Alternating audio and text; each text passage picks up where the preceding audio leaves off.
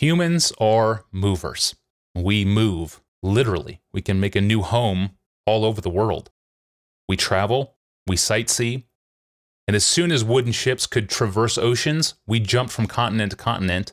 Then steam engine boats of iron came along, and then came along commercial jets. Most of the world is now open to us today. So what's the difference between the frenetic globetrotting of an unsatisfied soul and the movement of a globetrotting soul satisfied in Christ and moving out on mission? This was a point of application from Pastor John's sermon on the woman at the well in John chapter four. The clip comes in from Annabelle, originally uh, from Seoul, South Korea.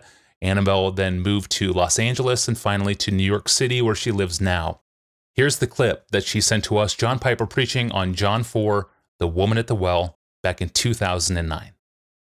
This is a sign either that she begins with a cavernous need that she thinks only men can meet, or these men are not finding in her what they want, and they're dropping her time after time after time, so that at the end she must be totally devastated that she's been thrown out five times. One or the other, she's left with a huge wound, a huge deadness, because she can't afford to feel anymore. She's been hurt too many times. I cannot feel anymore. I just do it. Some kind of bondage and slavery that drives her. Now she is locked, and he's going to move in. He's going to move in by showing her, you are thirsty. You are so thirsty. Wake up. Wake up.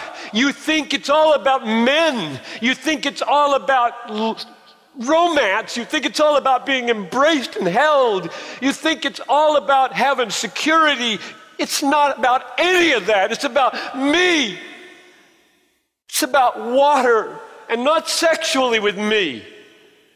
Me, Messiah, Savior, Prophet, water. Your soul, your soul is made to drink deep, deep, deep satisfaction from Jesus. And if you're not, I know what you're doing. You're into a serial routine. Probably for most of you, it's not sex. Some of you it is, for sure. Jumping from bed to bed. We're learning about Jesus here. Compassion, aggressive, surgical, relentless love. Knows everything about us. Isn't it good to be known? Painful as all get out, and good to be known by somebody. This kind of person, anyway.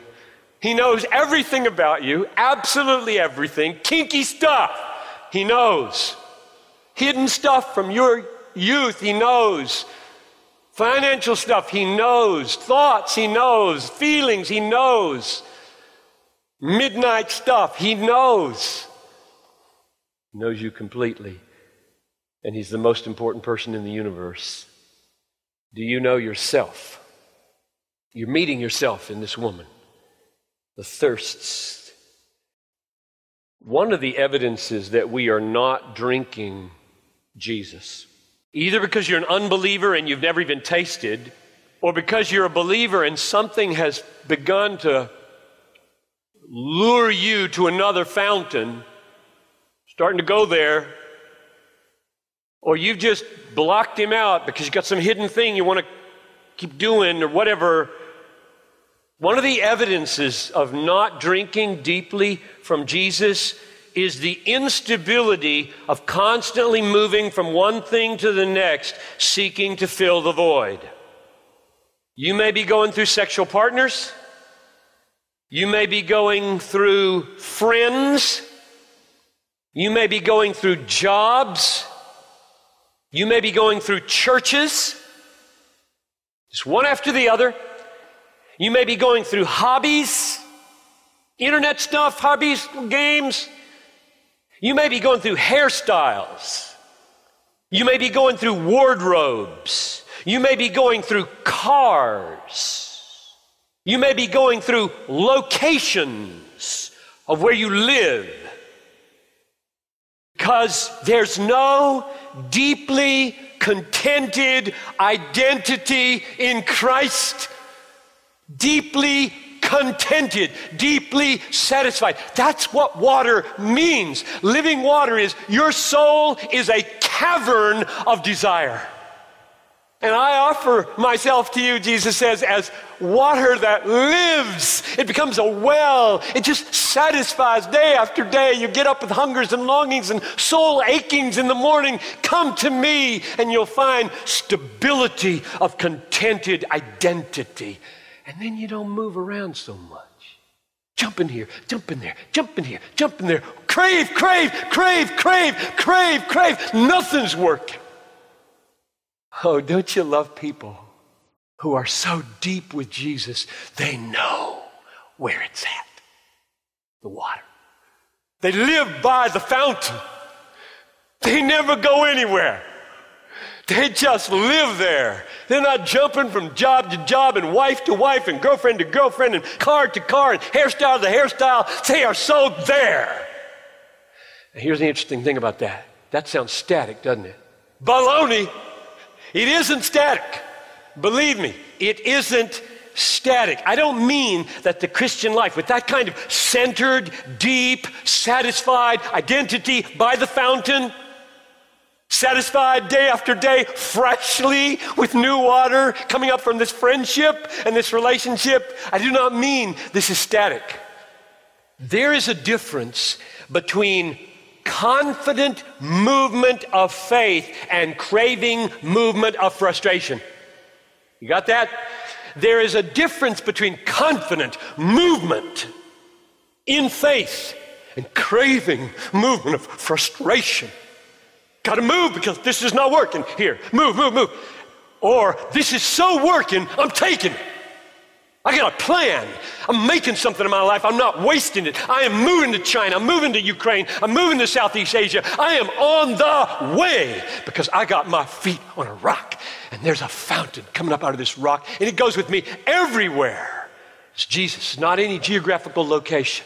So don't, don't hear me say that the movement in life, you know, job to job and hairstyle to hairstyle and wife to wife and sex to sex and T V program to T V program, that the alternative is frozen. I got the fountain. You know that's not what I'm talking about. This fountain is really a moving fountain.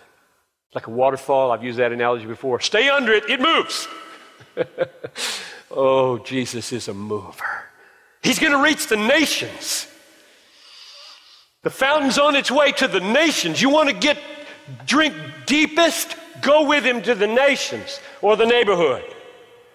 This text is about us, our cravings, our longings, our desperate questings to find something that satisfies. Amen. What a fascinating take on John four. Thank you for this clip, Annabelle. And the sermon is titled, The Tragic Cost of Her Cavernous Thirst, preached on June twenty-first, two thousand nine. You can find the whole thing at desiring god dot org. Do you have a clip you like? Send it to me. Give me the title of the sermon and the timestamps from the audio of when the clip begins and ends. Tell me why it's impacted you. Give me your name and the closest city to you. And email me all of those details at ask pastor john at desiring god dot org. That's an email address, ask pastor john at desiring god dot org. And put the word clip in the subject line if you would, please. Well, do you annoy God? Do I annoy God? Like, we have kids that we love, but they often annoy us too, right? So do we annoy God? And do we annoy him to the point that he regrets ever having made us from the beginning? Read Genesis six six, because there it seems the answer is yes. Perhaps God has a low-grade regret that we even exist. Or does he? John Piper will address that next time on Friday. I'm Tony Reinke. We'll see you then.